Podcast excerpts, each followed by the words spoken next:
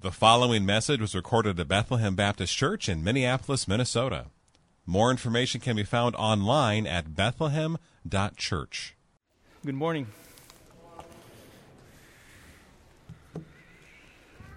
My name is Rene Gonzalez, and I'm one of the elders here at Downtown Campus. And I also serve as a pastoral resident for worship and Hispanic ministry here. So, would you please go with me in your Bibles to our text today, Acts chapter 8. Acts chapter 8. We'll begin reading in verse 9.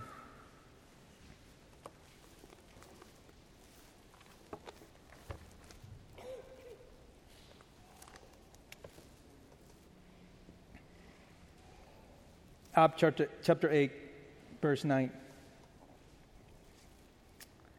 But there was a man named Simon who had previously practiced magic in the city and amazed the people of Samaria, saying that he himself was some, somebody great.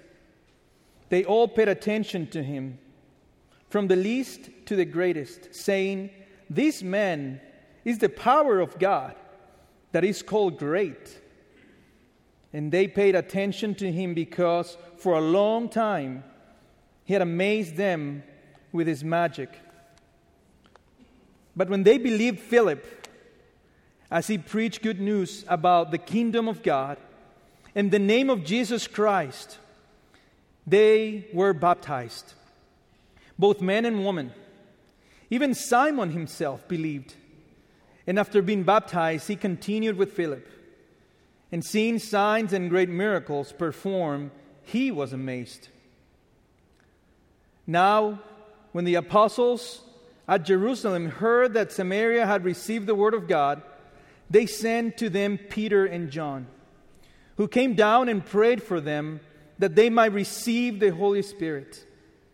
For he had not yet fallen on any of them, but they had only been baptized in the name of the Lord Jesus. Then they laid their hands on them, and they received the Holy Spirit. Now, when Simon saw that the Spirit was given through the laying of hands of the apostles, he offered them money, saying, Give me this power also, so that anyone on whom I lay my hands may receive the Holy Spirit. But Peter said to him, May your silver perish with you, because you thought you could obtain the gift of God with money. You have neither part nor lot in this matter for your heart is not right before God. Repent, therefore, of this wickedness of yours, and pray to the Lord that, if possible, the intent of your heart may be forgiven. For I see that you are in gall of bitterness and in the bond of iniquity. And Simon answered, Pray for me to the Lord that nothing of what you have said may come upon me. Now, when they had testified and spoken the word of the Lord, they returned to Jerusalem, preaching the gospel to many villages of the Samaritans. Amen. Let me pray.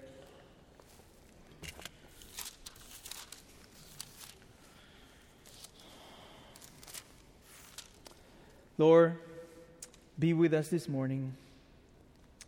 And I pray that you would grant your servant to speak your word with boldness while you stretch out your hand to heal, and signs and wonders are performed through the name of your holy servant Jesus. In his name I pray. Amen. The title for the sermon this morning is The Unstoppable Gospel. Before we get into the passage this morning, we need to be reminded of, of the difficult times that the early church is going through at this point in the book of Acts. Chapter 8 begins with the reminder that Stephen has been just executed. This brought great lamentation and mourning within the church. Not only that, but then verse 3 of chapter 8 says that Saul was ravaging the church, entering house after house and dragging people off and putting them in prison. Others had to flee the city to escape from this persecution. So I, I think we can safely assume that for some of the believers in Jerusalem, this situation seemed like a pretty dark time for the church. For some, these events might even look like this one this was the end of the church, the end of the spreading of the gospel. But in spite of the difficult situation, the author of Acts, Acts seems to have a gospel centered narrative for all what, for what's happening. I say this because just after the first three verses in chapter 8, verses 4 through 8, put this event in this great gospel perspective. Pastor Kenny preached about this three Sundays ago. So, yes, Stephen is dead. Yes, many people that they know and love are in prison. And yes, many had to leave Jerusalem because of the persecution. And yes, the church is scattered. But the scattered church goes about preaching the word. People believe, people are set free from the bondage of darkness, and the gospel continues to be proclaimed, and there's much joy. For the first time, entire Samaritan villages are paying attention to the gospel about Jesus, the promised Messiah, and are putting their trust in Him. So, as we consider verses 9 through 25 this morning, this is how I summarize the main point. I think the main point of these verses is nothing can ultimately stop the spread of the gospel. Nothing can ultimately spread, stop the spread of the gospel. And in this specific passage, I have a longer main point. The spread of the gospel will not be stopped by the hatred and prejudice, nor by Satan or false religion, nor by the power and influence of man. Let me repeat that. The spread of the gospel will not be stopped by hatred and prejudice, nor by Satan or false religion, nor by the power and influence of men. I say this with confidence because I believe Luke is very intentional in framing this whole section with reference to proclamation of the gospel and expansion of the missionary work of the church outside Jerusalem. You can see this in chapter 8, in verse 4, when he says that those who were scattered, you know, that one thing would be just to say the church was scattered, but then he says, those that were scattered went about preaching the word.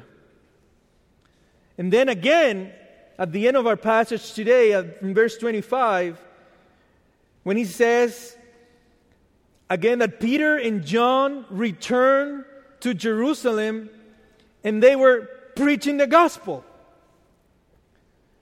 And then at the very end of chapter 8, in verse 40, he, he, he does that again when he says that Philip passed through and he preached the gospel to all of the towns.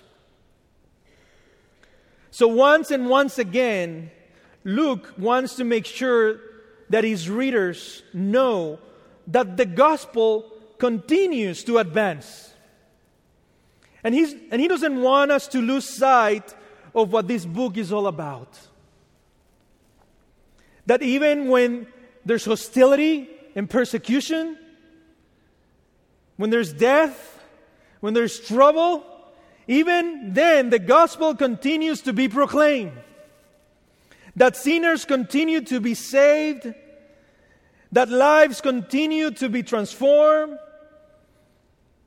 and that all opposition from man and Satan will not ultimately defeat the power of God and the power of the gospel of Jesus Christ.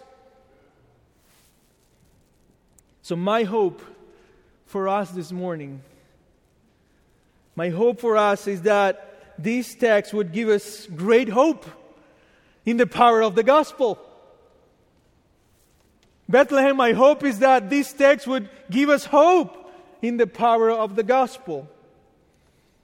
And also challenge us to be bold proclaimers of this gospel. My hope is that even in the midst of our own struggles,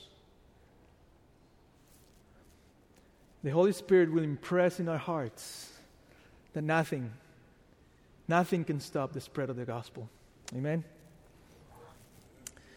So, my outline for the sermon is, is, is, in three parts. First, the gospel would not be stopped by hatred and prejudice. Second, the gospel would not be stopped by the work of Satan and all false religion. And third, the gospel would not be stopped by the power of and influence of men. So, first, the gospel would not be stopped by hatred and prejudice. I say that because I want to start where Pastor Kenny left us three Sundays ago. The reality that there was a deep and ancient enmity between Jews and Samaritans. This was a centuries long hatred between the Jews and the Samaritans. Both the Bible and history testify about this reality. As Pastor Kenny mentioned before, Samaritans were seen as mixed race. They were seen as spiritually corrupt Israelites, as pagan foreigners who created a religion for themselves that the Jews considered heresy. They established a different center of worship, a temple on Mount Gerizim, claiming it as where Moses had originally intended for the Israelites to worship. They had their own unique vision of the five books written by Moses, the Pentateuch, but rejected the writings of the prophets and the Jewish traditions. The Samaritans saw themselves as the true descendants of Israel and preservers of the true religion, while considering that Jerusalem temple and the Levitical priesthood were illegitimate. Even more, in the past, when, when Jews returned to rebuild Jerusalem after exile, they were opposed by Samaritans. And this led to further ill will as the two sects were established in the land in opposition to one another.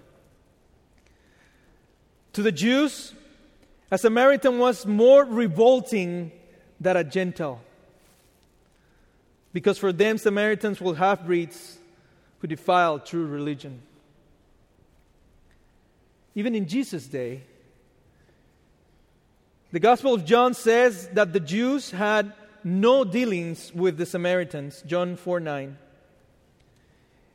They would even walk around Samaritan territory rather than take the straight path between Galilee and Jerusalem through Samaria.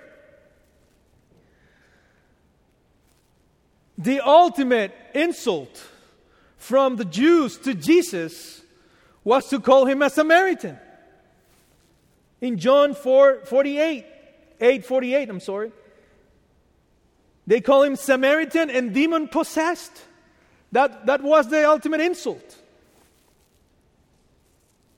There are also many indications in the New Testament that even the disciples themselves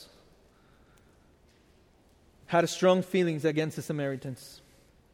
For example, in an earlier, in an earlier episode, towards the end of Jesus' ministry, at the time when he was on his way to Jerusalem, he decides that he and his disciples will travel south and through Samaria. So Jesus sent some of his disciples ahead of him to make preparations in this Samaritan village for them to stay there.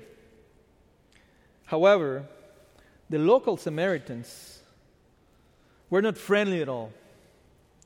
They rejected Jesus and would not let his disciples make any arrangements for him. So when James and John saw the Samaritans' rude behavior, they came back to Jesus and asked him, Can we call down fire down from heaven on these guys and teach them a lesson and destroy this Samaritan village? You can, you can feel the tension here. The Bible tells that Jesus rebuked them and just told them to go to another village. So I think these contexts help us to see why this portion of the narrative in Acts is so significant. Just as Jesus promised in Act 1 8, God's people receive power of the Holy Spirit to be witness in Samaria.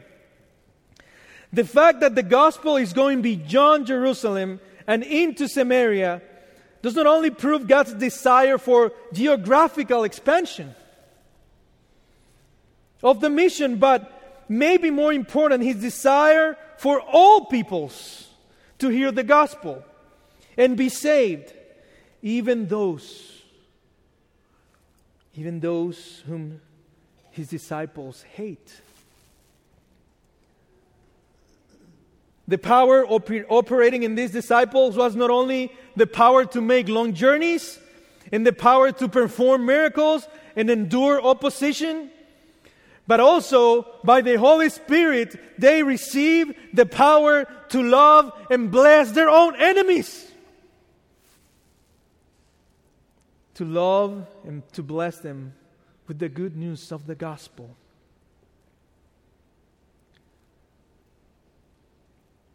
We see that it was not their preference or their ideas of whom should receive the gospel who set the agenda.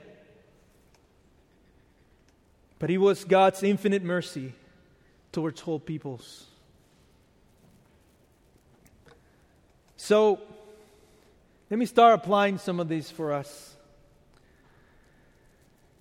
I think there is both grace and a challenge for us in this, in this passage, in this portion.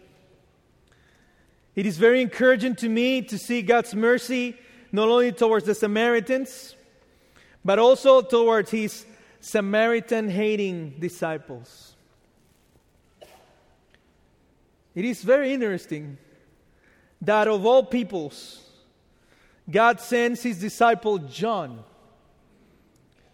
the same guy who wanted fire to fall over the Samaritan village. He sends him back to Samaria, to the Samaritan village, but now because of the gospel, because of the power of the Holy Spirit, he's now praying not for fire to fall down on these people, but for the Holy Spirit to fall down on them. Hatred and prejudice are a powerful force. We know that. It is powerful enough to give you a lot of motivation, a lot of strength to do what it takes to, to avoid someone. Someone you don't like. But what we're saying this morning is that the gospel of Jesus Christ and the power of His Holy Spirit is more powerful than hatred and prejudice.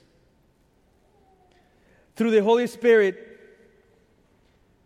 we can be witnesses, even to Samaria.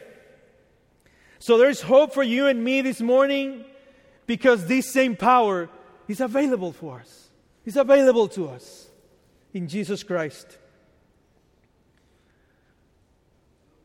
Sometimes it could be easier to go to the other side of the world to preach the gospel to people that we don't know than to go across the street or across the town or sometimes even across the table and preach the gospel to someone that we don't like. But there's power. There's power for us. So let me ask you this. What, what town are you avoiding? What house are you avoiding? What, what person are you avoiding? What conversation are you running away from? It is my prayer that even this morning, you and I can repent. You and I can come to God and say, God, I need your power. God, I need this power to go to places that I don't want to go and be a witness of Jesus Christ for the sake of your name.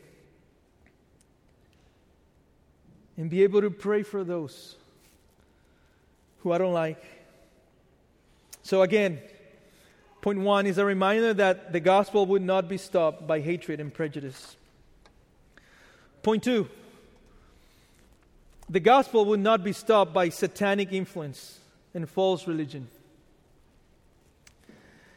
Now we see in verse, in verse 7 and also in verse 9 through 11, we're told about the spiritual condition of this city before Philip's arrival with the gospel. It seems from our passage that they were significant religious and even satanic strongholds in this place. In verse 7 says that there were many in the city who had unclean spirits. This refers to the demonic activity and demonic possession. And you know these demons are fallen angels? Demons are fallen angels who, along with Satan, chose to rebel against God. Some the Bible says that some demons are already locked in darkness, bound with everlasting change for their sin. Others are free to roam and are referred to as the power of this dark world and the spiritual forces of evil in the heavenly realms. The demons still follow Satan as their leader and do battle with the holy angels in an attempt to frustrate God's plan and hinder God's people. So Satan and his demons now look to destroy the work of God and deceive anyone they can. Demons in the Bible are described as evil spirits, unclean spirits, lying spirits, and angels of Satan. Satan and his demons deceive the world promulgate false doctrine, attack Christians, and combat the holy angels. Demons, as spirit beings, have the ability to take possession of physical bodies. Demonic possession occurs when a person's body is completely controlled by a demon. And as we see in verse 7, that in this Samaritan city, many, there were many who were devil possessed. They were, only, they were under the influence and control of spiritual powers greater than themselves. And that led to unhappiness and misery. Also, the text says that not only this was a place under demonic influence, but that the people there were also deceived by a man called Simon who, through his practice of magic, had convinced everyone that he was great and even that he himself was the power of God called great. Everyone paid attention to him, and everyone in the city was amazed at his magical powers. So the influence of this man was massive. So we, we can ask the question so, so why is Luke providing all these details, not only about the demonic activity, but also about these men, Simon the magician. Some commentators call these, in other passages in Acts, uh, a anti-magical apologetic. That's a cool term. Anti-magical apologetic. Meaning that Luke wants to make a direct contact, contrast between these two powers. The power of magic represented by Simon and the power of Jesus and the gospel represented by the ministry of Philip. The wording on the passage makes it very clear that Luke is comparing Simon and Philip in this way. Both um, perform wonders, both draw crowds, both uh, are called great power, and, and um, in Philip it makes great powers in his wonders. People are amazed by their miracles, and both of them are heated. But I think the contrast is also related to the character, to the characters in this story. Simon is presented as this famous, wealthy, influential, powerful, self exalted celebrity who, for a long time, maybe even decades, has built his reputation through his powerful magic. I mean, most likely, children in Samaria have posters of Simon hanging on their rooms. And people ask autographs when he passes by. He, you know, he's kind of a national hero.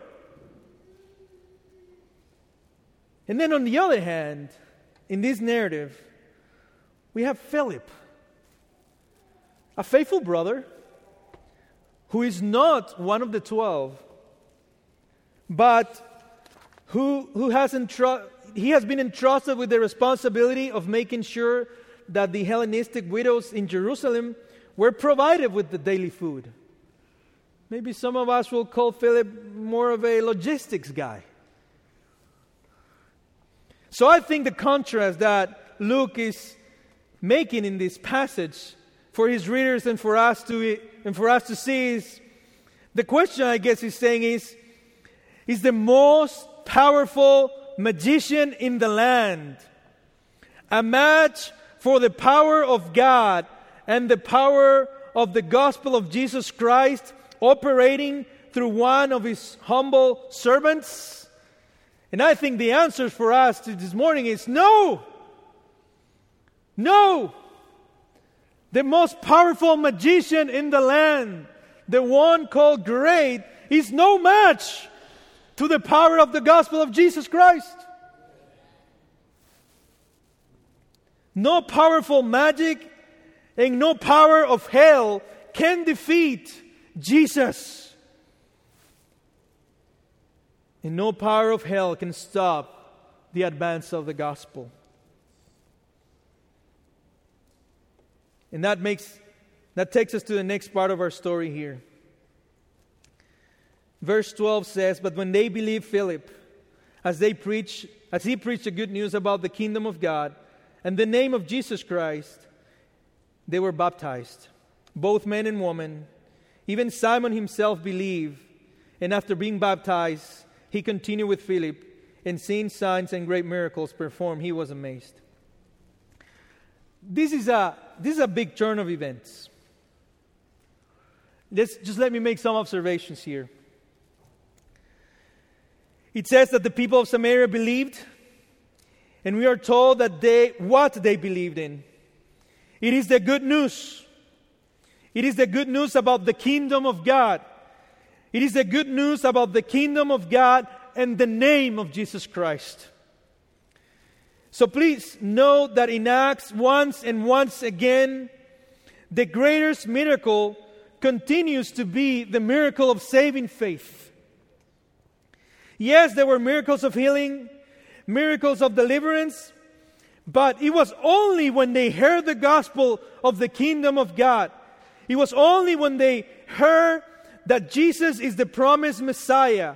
It was only when they heard that it is required faith and repentance, they believed and they were baptized.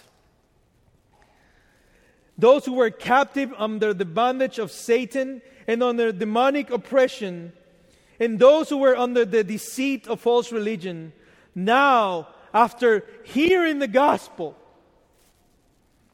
they now believe in the truth. That's the greatest miracle in this story. Now they have encountered real power through Jesus Christ, the power of God for salvation found in the gospel.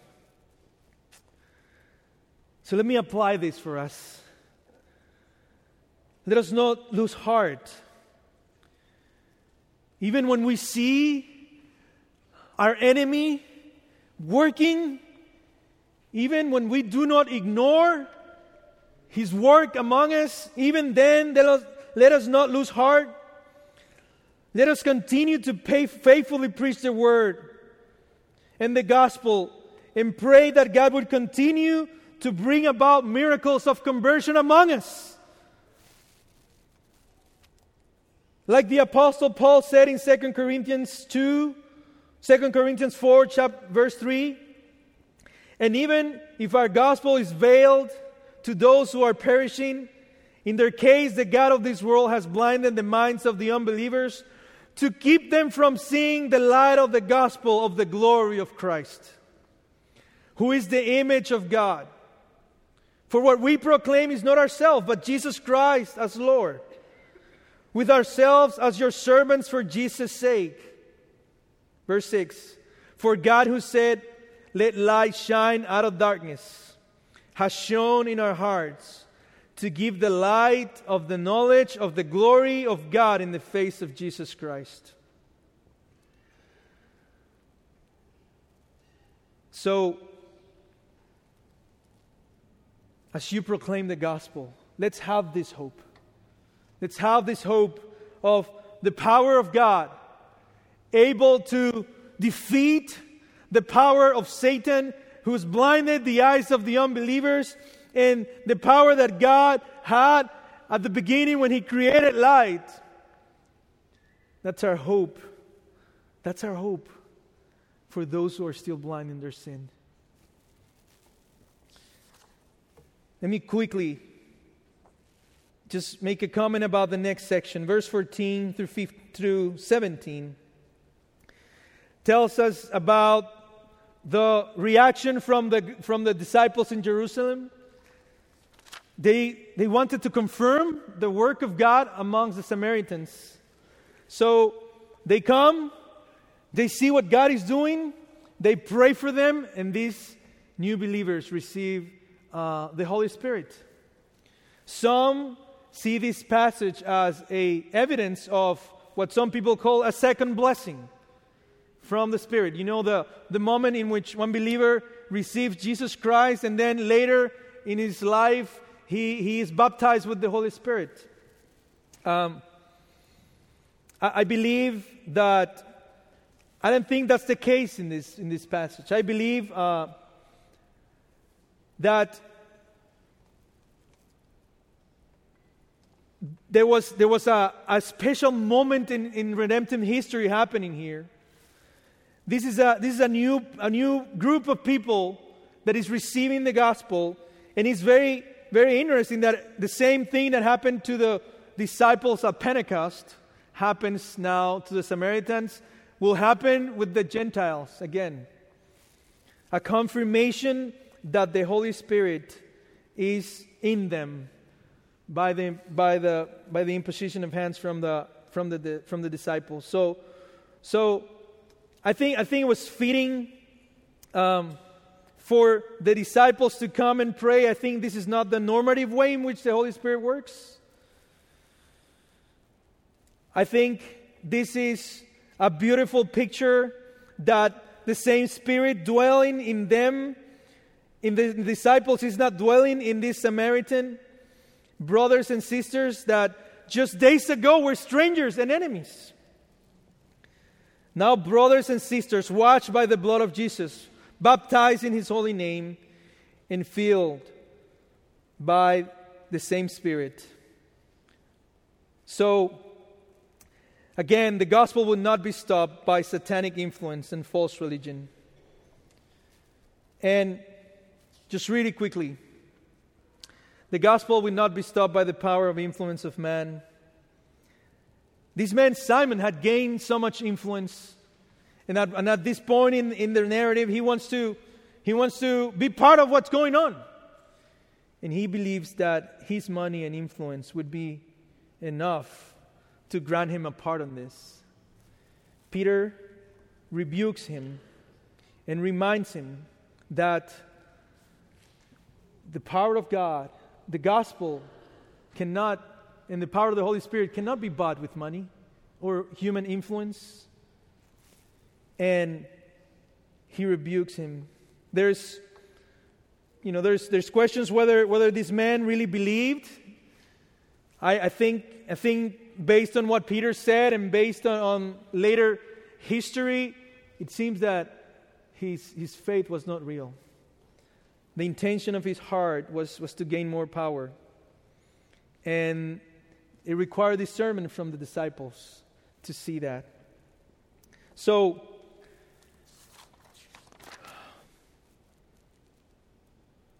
let me let me stop right now and this is this is a special morning we we have the joy of participating together from, from communion.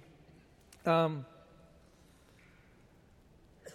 and I think it's so fitting for us to, to do this at the end of this message. We are hoping that the gospel will continue to advance. And that this is not mainly because our greatest strategies or our own strength or remarkable gifting or history, but our trust is in God's power and His grace to save sinners. That is even my hope right now as I stand before you. So, we are talking about what the Lord is doing here in this passage. And, and now, as we transition to communion, what a blessing we have to participate together of this. Because in this moment, we remember that, that Christ was crucified and he died for our sins and he rose again. And that only by faith in his name and by his merits we have received the forgiveness of our sins. And the Spirit of God dwells in us, and that in him we have eternal life. This is the gospel. This is the gospel that we believe, and this is the gospel that we proclaim. And this is the gospel that we remember together as we participate from communion. So, let me pray. And then, and then we'll, I'll, I'll give a moment for us to pray and reflect before we participate from, from the elements.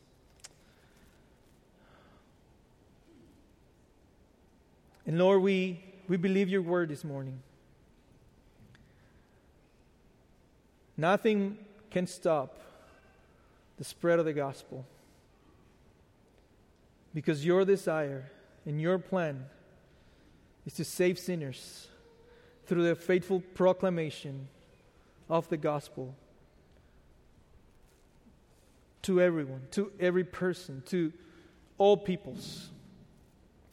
So, as we participate, as we reflect in your sacrifice together,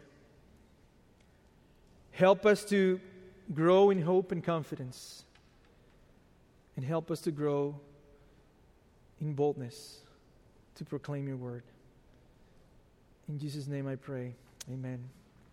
Thank you for listening to this message from Bethlehem Baptist Church in Minneapolis, Minnesota. Feel free to make copies of this message to give to others, but please do not charge for these copies or alter their content in any way without written permission from Bethlehem Baptist Church. For more information, we invite you to visit us online at bethlehem.church or write us at 720 13th Avenue South, Minneapolis, Minnesota 55415. Bethlehem Baptist Church, spreading a passion for the supremacy of God in all things, for the joy of all peoples, through Jesus Christ.